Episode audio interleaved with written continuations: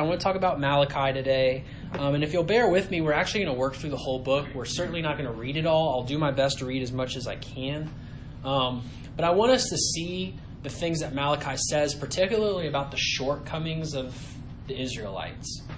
Um, and keep in mind that the Israelites in this text, what I mean by that are just those trying to follow God. It might not have been Israelites in the truest sense of maybe like back in First Samuel, where there was a nation and they were like having come out of Egypt or something like that. It's maybe a little more mixed and mingled than it had used to be.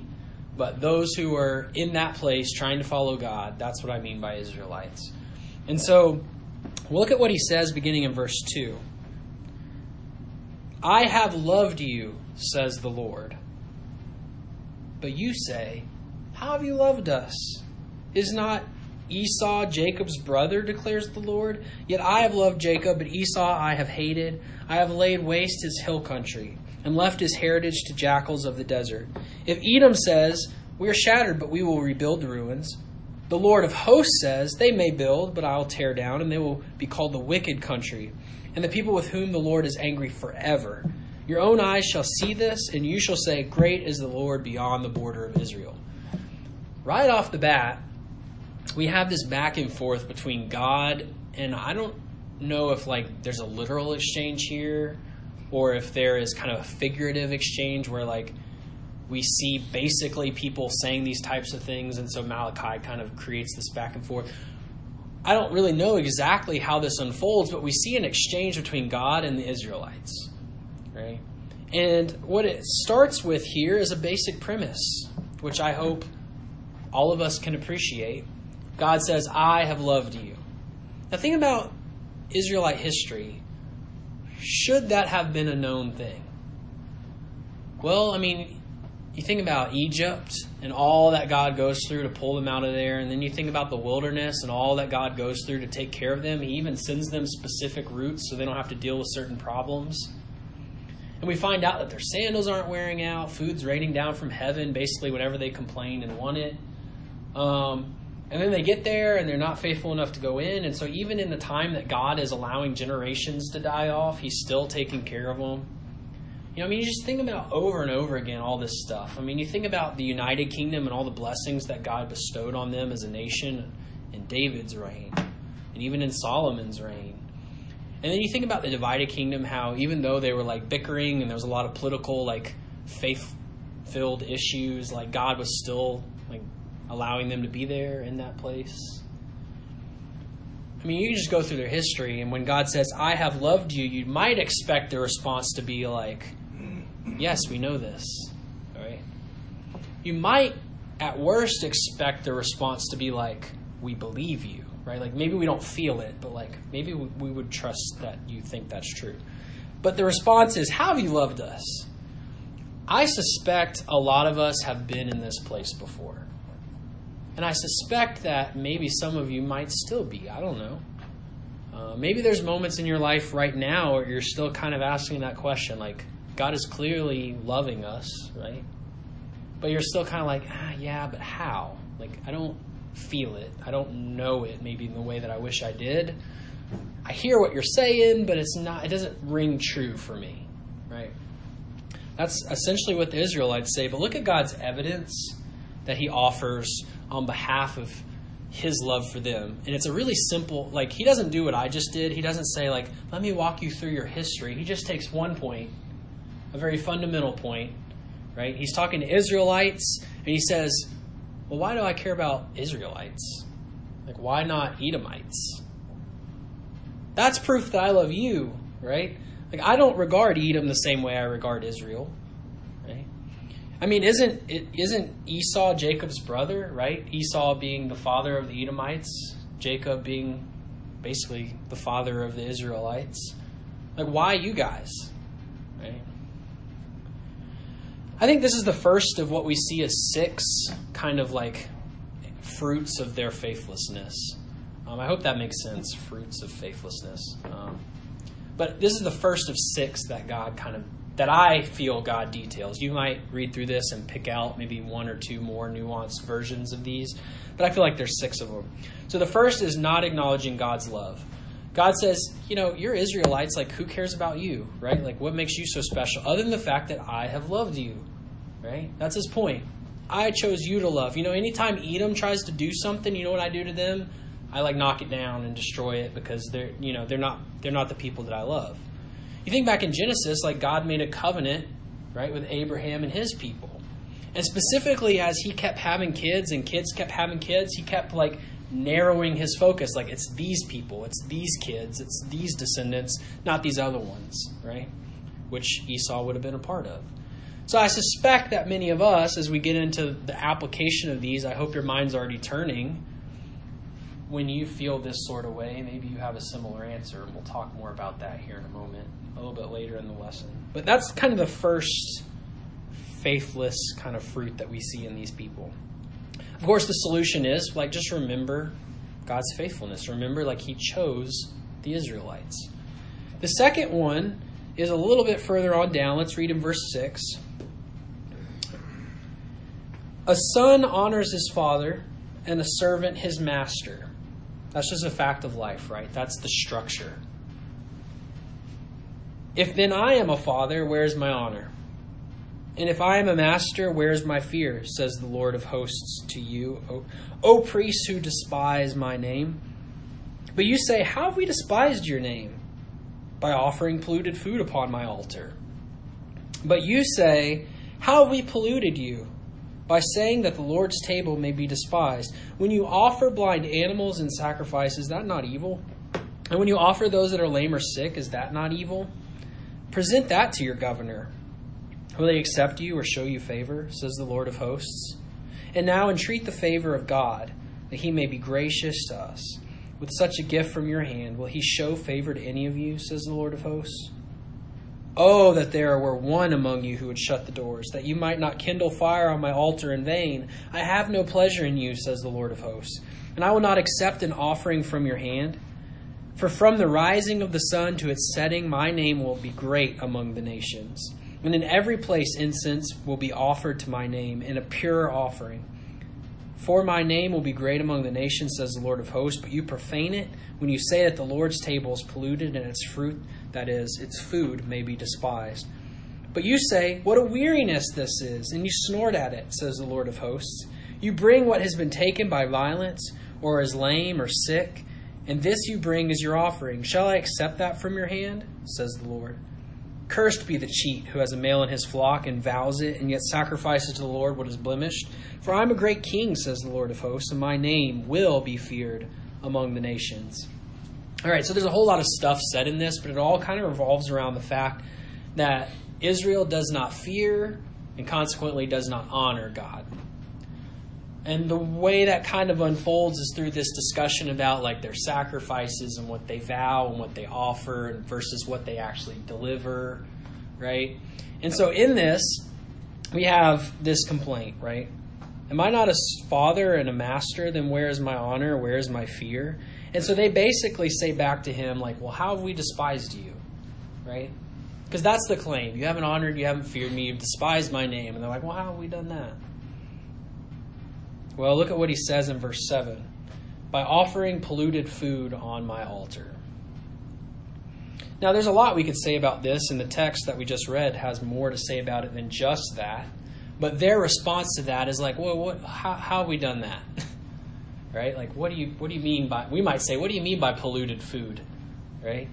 Well, God details that out, and He says, well, you you offer me what's stolen, or like what you cheated for. That's one. Or otherwise, you offer me what's like blind or lame or sick. Either way, the idea is that you're not offering what is your best. You might be offering what is someone else's best that you stole, maybe. Right? Or you might be offering what is your worst. Either way, you've offered something that is by nature, in God's eyes, polluted. Right? It's not a pure offering. It's not a sacrifice in any sense of that word. And so look at verse 13. I think this might be the, I don't know if I could say this, but to me, it's sort of the most striking and condemning thing that happens in this exchange. Verse 13 says, after God explains that to them, they say, What a weariness this is.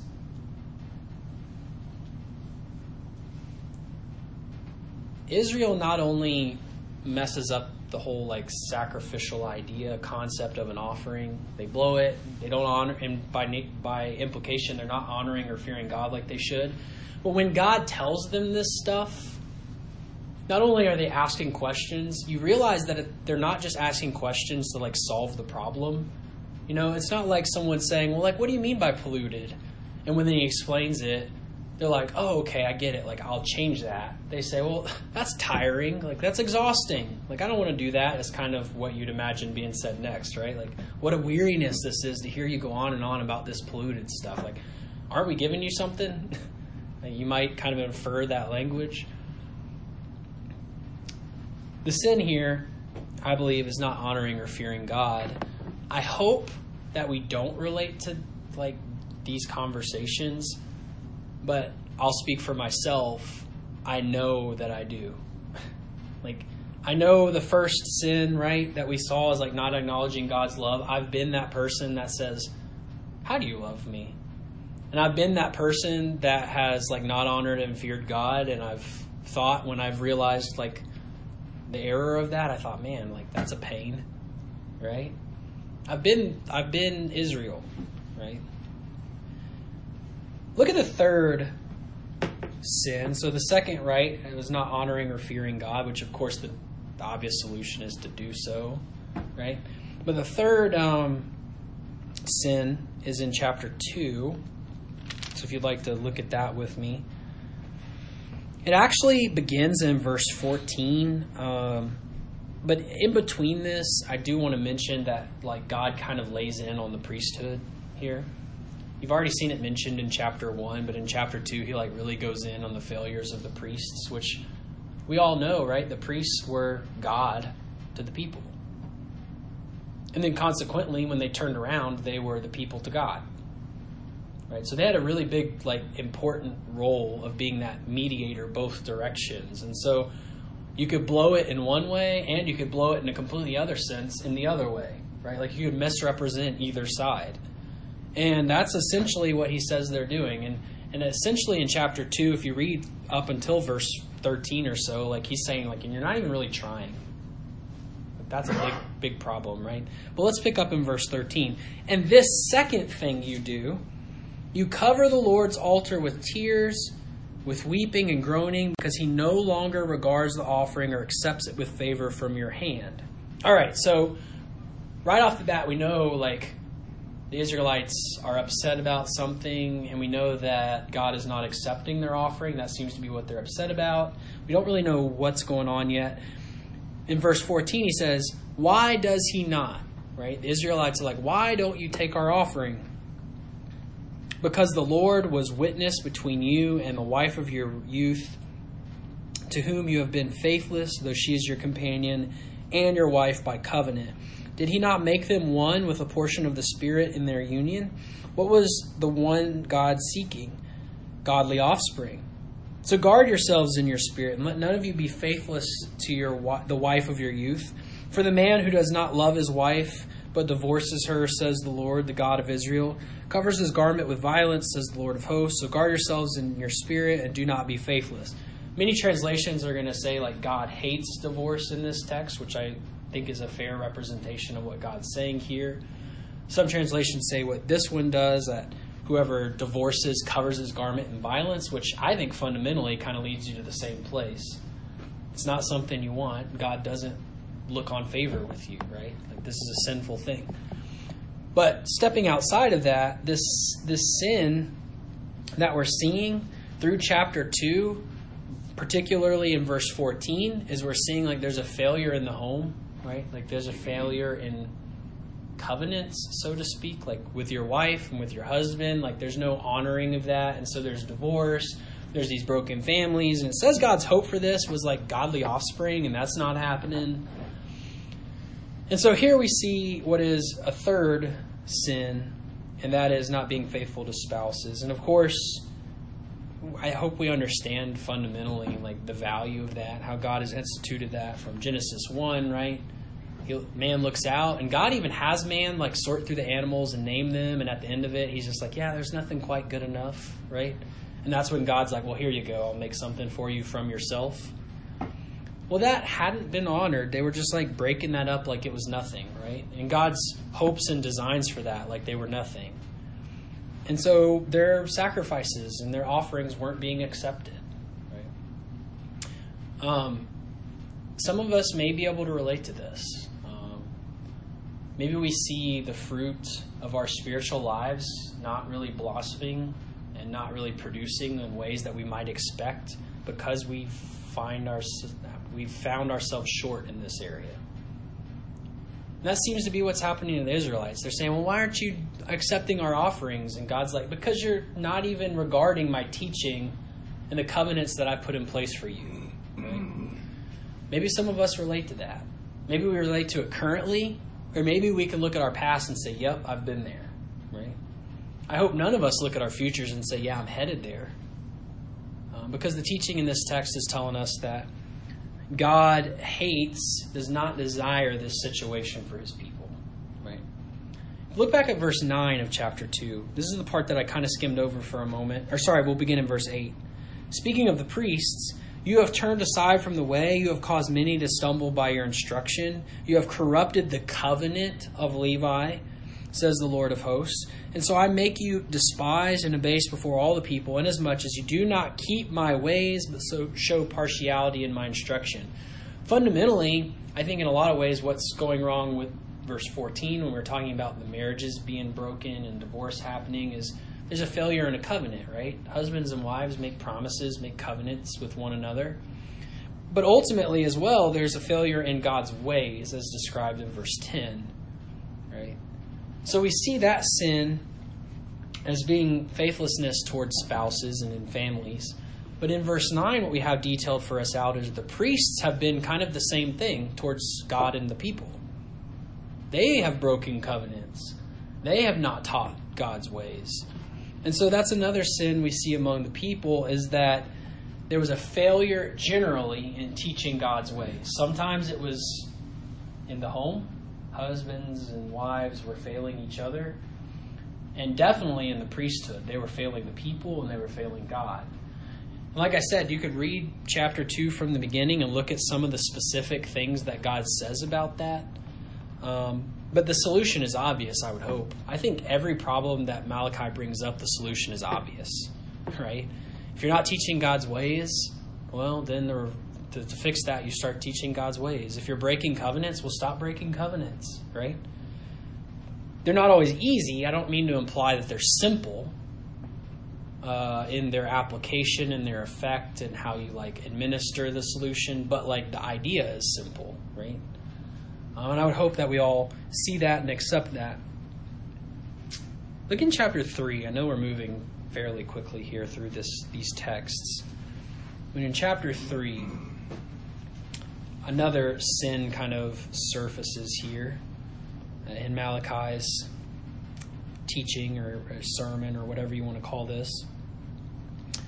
And I want to begin in verse 6 and then we'll read down. The, the sin is actually in verse 8, so that's what we're going to zero in on. But beginning in verse 6 For I, the Lord, do not change. Therefore, you, O children of Jacob, are not consumed. From the days of your fathers, you have turned aside from my statutes and have not kept them.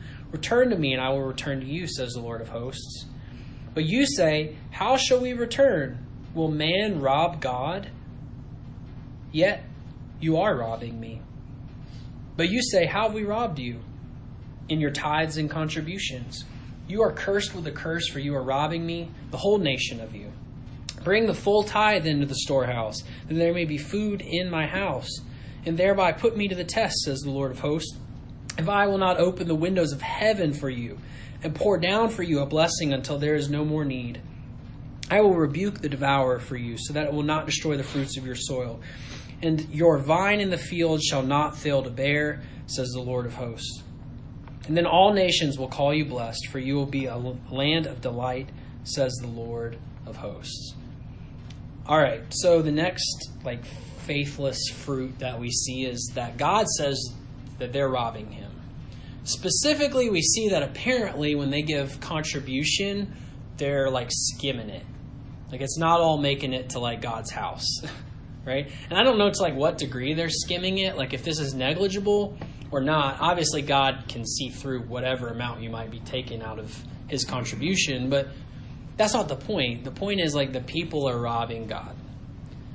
And I think Josh made a good point about this earlier when we were doing our own contribution. He said, like, certainly it's not that God needs the money, right? Like, this isn't like God is like a beggar and he says, like, yeah, I gave away all I had, so I need you to give some back. Like, I mismanaged what I had to give. My immeasurable riches turned out to be measurable. Who knew, right? This is more a heart thing, right? Like, why, why would you rob God? Why would you skim off the top? And I think he gets to the heart of really what is spoken of here. The core of the heart issue really is what he says in verse 11 I will rebuke the devourer for you so that it will not destroy the fruits of your soil. And he goes on to talk about, you know, how he'll bless them, right? In verse 10, he says that this is a form of test for him. If you really believed in me, you wouldn't be skimming off the top. You wouldn't be taking the contribution because you know what that would mean? Your faith would be in me to actually provide for you. And guess what? That'd be a test for me. And how would God like pass the test? Well, he would rebuke the devourer and he would give them uh, vines of the field that don't fail to bear, and like he would bring blessing on them. And so they're kind of hedging their bets, so to speak, right? Like this reflects a, a, a true like fundamental faithlessness to God. Like we're going to take a little off top because we need it, right? I don't know about you guys. Of the sins so far, this one rings the most consistently true or like tempting for me. Like kind of hedge my bets a little bit, right? Like I know I need to XYZ for God, but I'm going to only X and Y, right? Because really I need that other thing to do this or to prepare for this or to be and we'll use words like this to be a good steward I need to like do this and that. And like that's how I won't put words in your mouth that's how I can kind of be a little faithless without seeming faithless right? Like if I you know if I did this then what would I have for myself? And I know I got to take care of my family and yada yada yada. Well don't you think they said things like that like, well, we got to take care of our family, and like, we're the nation of Israel. We got walls to build, and like, temple to keep up, and like, my kids got to eat, right? They got to have some, you know, they got to live in a safe neighborhood, right? That was a sin on their part to, to, to take from what should have been God's, what should have been used for the things God was telling them to keep up and to use it for. They weren't. And God was saying, Look, you could have been testing me, and I could have been proving myself true and faithful, but you didn't give me the chance. Right? We've sold ourselves short if we make that same mistake. And I think what God's saying is we, we don't even get to see God the way that He wants to show Himself if we do that. Another sin that we see in this text is in verse 13, right where I stopped reading. Let's read it together. Your words have been hard against me, says the Lord. But you say, How have we spoken against you? And you have said, It is vain to serve, the, serve God. What is the profit of, of our keeping his charge or of walking as in mourning before the Lord of hosts? And now we call the arrogant blessed. Evildoers not only prosper, but they put God to the test and they escape. The last sin that I see Malachi kind of point out and have an exchange about is this idea that there are those speaking against God. Um, I mean, I know I've done this. Like, I know I'm sure in my life I've had like these kind of blasphemous moments, and and I pray that I've repented of all of them. Um, but like, I've been there. I've done this. I've thought things like this. Like, what is the point in doing this? Right? Like God says it, I don't want to do it, I don't see the point in it. And in fact, in some ways, I'm sure God looks at my life and says, you know, Josh, I remember times where uh, you would even kind of influence people to think the same way about that thing, right? Because that seems to be going on in verse 14, right? They say, What's the profit of our keeping his charge? And so, you know what ends up happening? Now the arrogant are called blessed, and evildoers prosper and they escape judgment, right? They put God to the test and they escape. There's no being held accountable for that. There's no corrective teaching or discipline. There's just it's okay. They're you know they're arrogant, but they're blessed. I don't know how many of us share in that. I imagine there's a lot of us in this room, if not all of us, can maybe relate to this. You know what Israel says to this? They said, How have we spoken against you? And when God points it out, what's interesting to me is there's not a whole lot of rebuttal. Like some of the earlier ones, they kept asking questions. You know, it's like, How have we polluted you? Well, when did we do that? Well, that that's exhausting, right? Like it's just like, well, how did we speak against you? And then he says it, and that's just kind of the end of the conversation. I don't know if it's meant to be read as like an implicit, like, yeah, we did that. or if that's just because the next thing we see in verse 16 is a contrast. Well, those who feared the Lord, they spoke with one another.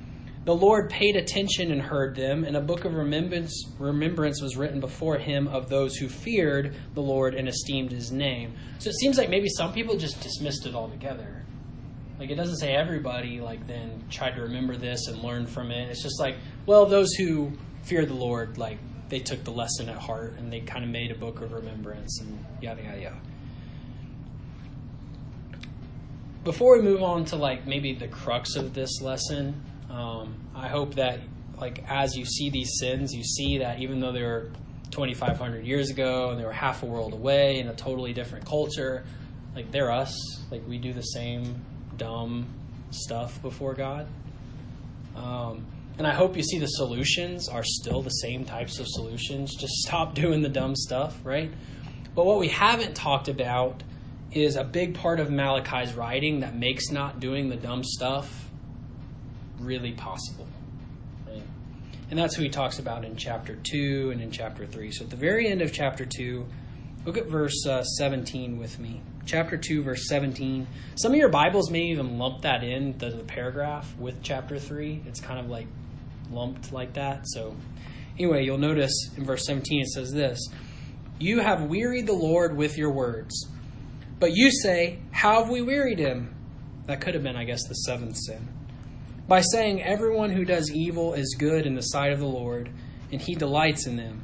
Or by asking, Where is the God of justice? So I want to stop here for a moment. There's kind of two questions that are at the heart of whatever what what is going to be said. And that is Everyone who does evil is good in the sight of the Lord, right? And he delights in those who do evil, right? That's kind of like one thing that God is going to address. And then the other thing that he's going to address is where is the God of justice? So think about those two things beginning in chapter 3. Behold, I send my messenger, and he will prepare the way before me. And the Lord whom you seek will suddenly come to his temple and the messenger, and I believe this to be a second messenger, which we'll talk about in a moment, and the messenger of the covenant in whom you delight, behold, he is coming, says the Lord of hosts. But who can endure the day of his coming, and who can stand when he appears? For he is like a refiner's fire and a fuller's soap, and he will sit as a refiner and a purifier of silver. And he will purify the sons of Levi and refine them like gold and silver, and they will bring offerings in righteousness to the Lord. Then the offering of Judah and Jerusalem will be pleasing to the Lord as in the days of old, as in former years. All right, so we'll stop there for now. There are two messengers in this text. The first one is described as being the preparer, right? He's going to prepare the way. Um, your mind probably is already jumping to John the Baptist. If it's not, I believe that's the right jump to make. Um, there's a bunch of texts that I believe are very like clear that this is John the Baptist. Um, I'll, I'll throw out some. We're not going to turn to these, but I'll just throw them out there. Isaiah 40, verses 3 through 5, Matthew 11, verse 10, Mark chapter 1, verse 2, Luke chapter 1, 16 and 17, Luke 7, 27.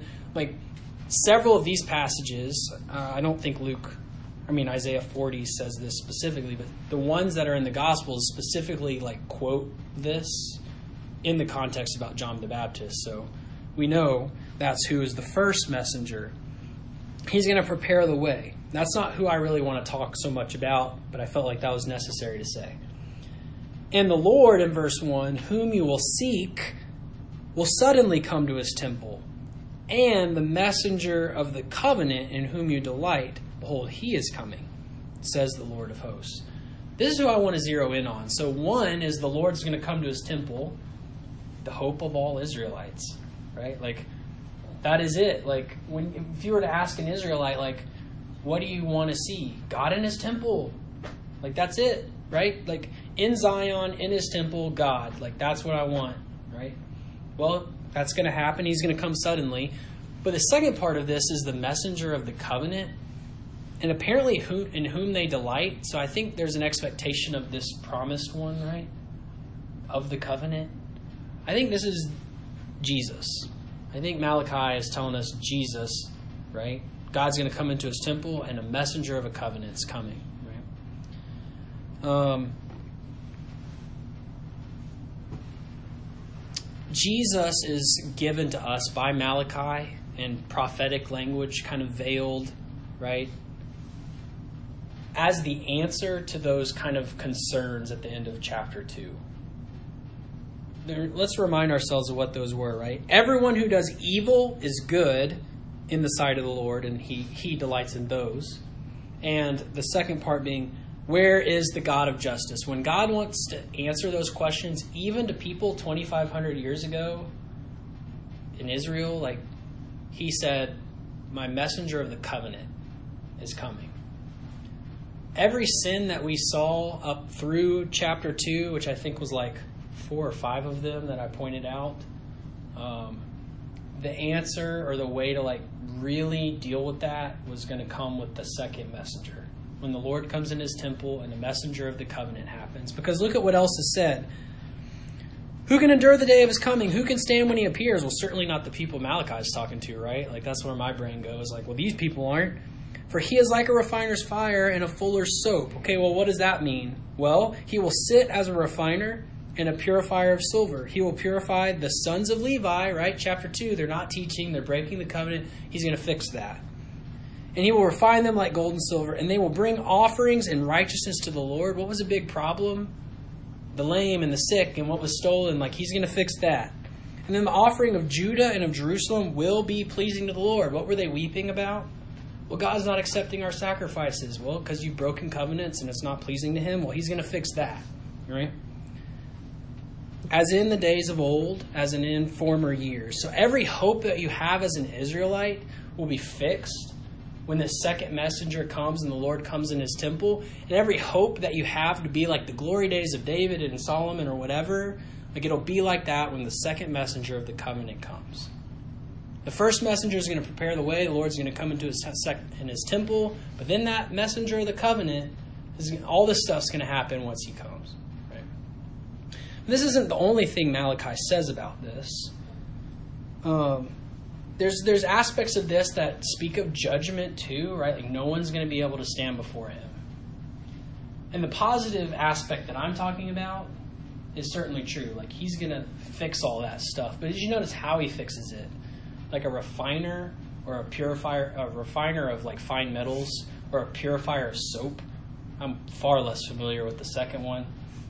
Never made soap. Don't know what goes into that, but apparently it's like refining metal in a sense where you got to get impurities out of it. You got to filter it and like clean it. But the negative aspect or like the harsher aspect of that good stuff is that there is a fire and there is a refining and like not everything makes it through the fire, right?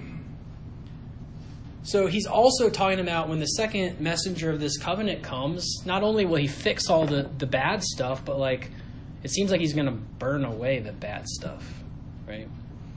Uh, it's not an aspect of the Messiah that I tend to want to dwell on, but is a huge part of the Messiah. You don't have one without the other. Right? We've known that from Egypt. We've known that from the flood, even, right? Judgment on the world was salvation for Noah's family. Salvation for Noah's family was judgment on the rest of the world, right?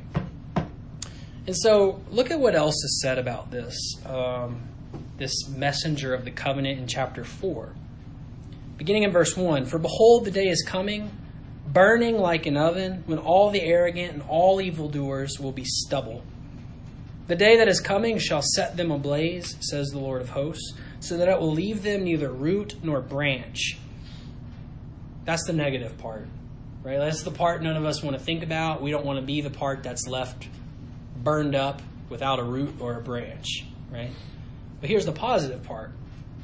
But for you who fear my name, the Sun, S U N, the Sun of righteousness, shall rise with healing in its wings, shall go out, or you shall go out like leaping like calves from the stall, and you shall tread down the wicked, for they will be ashes under the soles of your feet.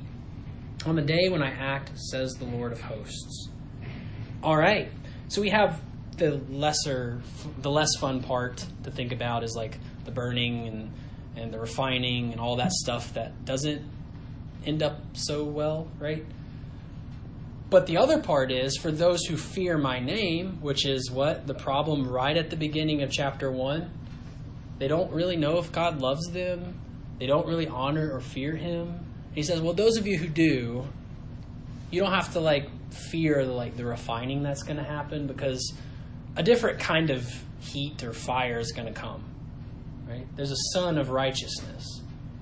And instead of like, you know, if you if you think about the wings of like a star, we often like think of like solar flares and like if you zoom in on a star, you'll see like loops coming off of it of like heat or fire, or energy, you know, just kind of like they they burst out a lot.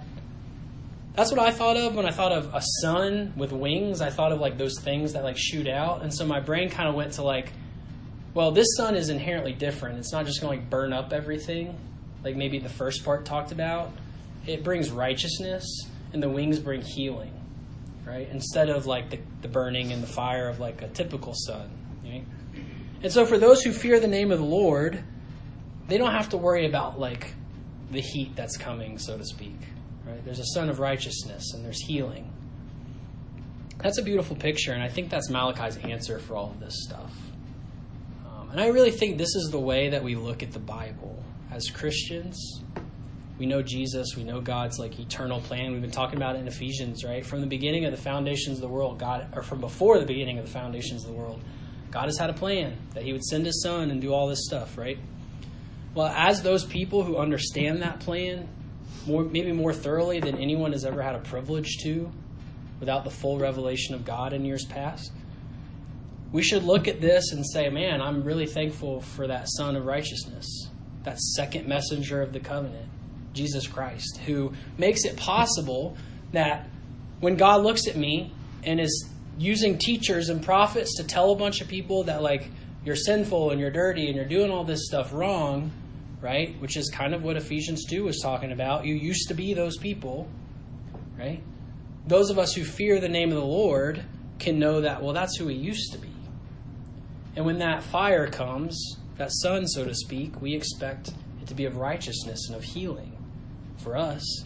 And look at what happens. It's not just like that. It's not just like a sunrise and like, oh, what a nice like sun of righteousness and oh, I feel better, like I'm healed. There's also this other stuff that happens. You shall go out leaping like calves from the stall. I didn't grow up on a farm or like around cows like that, but my half sister long story, ended up with a cow. And so I would go to her house every blue moon. I can tell you that, guys. That, that'll come later. I can tell you that later. But she ended up with a cow. And I remember going over to her house. It was actually a bull, it was a male. We'd go over to her house. his name was Stormy. And, like, they didn't really keep him in a pen, but I can remember a few occasions of, like, him being kind of hemmed in in some way. And like the moment you let him out of there, it's like he went nuts for like a minute, right? Like he would just be jumping, thrashing around, like just running the space that's around if he had been pinned, especially against his will, right? He would just go nuts. And I remember there's a few occasions where like he had to be that like overnight, and you'd let him out in the morning, and he would just do the same thing. And in my reading, because I didn't grow up on a farm, I like started googling this. I'm like, is this like a thing that's understood? Like, how? but apparently, like when you put animals in a pen, lo and behold, when you let them out, they do this kind of stuff, right? They want to jump around and thrash about. I would too. I can't blame them. I had a dog. He did the same thing. But the point is, there's like a joy and excitement for when the sun comes out. Like you kind of go out like joyfully and ecstatically, but also that there's another part of this, like the wicked are tread down in the joy of like or the result of joy, kind of what it seems like. Um, I don't really know how to explain that other than just to say that it's true. Like I don't know what example to give to illustrate that. But I think the joy of those who receive the Son of Righteousness and get the healing, like when we are kind of like calves in that moment, like the wicked are cut down or tread down with that. Um, I think you know. I think in your head you probably know what I'm talking about, even though I can't give an example of it. We've seen that, right? Like the joy of being healed by the Lord and knowing the messenger of the covenant, like just cuts down the wickedness, right? Just cuts it down. And I think that's what's being said here. You shall tread down the wicked, not because we hate those people, but that's just what happens by nature when God has been good to you, right? You tread down the wicked, for they shall be ashes under the soles of your feet on the day when I act. The messenger of Yahweh, Malachi, had a lot of stuff he wanted to say to those people, and they had a lot of problems that we are probably pretty familiar with, right? And I think he could have spent a lot of time giving them like here's step one, two, three, four, and how to like correct this. But they knew it. They knew what they were doing. They knew how to change. It's not hard to figure out like how to change that stuff. The real hope and the real joy that Malachi had, and even the real instruction that he offered them, was not that stuff. Was like to, to think about the second messenger of the covenant that you can put your hope in coming. And we know he didn't come in the lives of these people. But he says, Those who fear my name, what did they do? They wrote a book of remembrance. They had placed their hope in some messenger that we know they, they never literally saw come. Just like you and me, none of us have literally seen Jesus arrive. But we can be a lot like them if we listen to Malachi. We have a book of remembrance.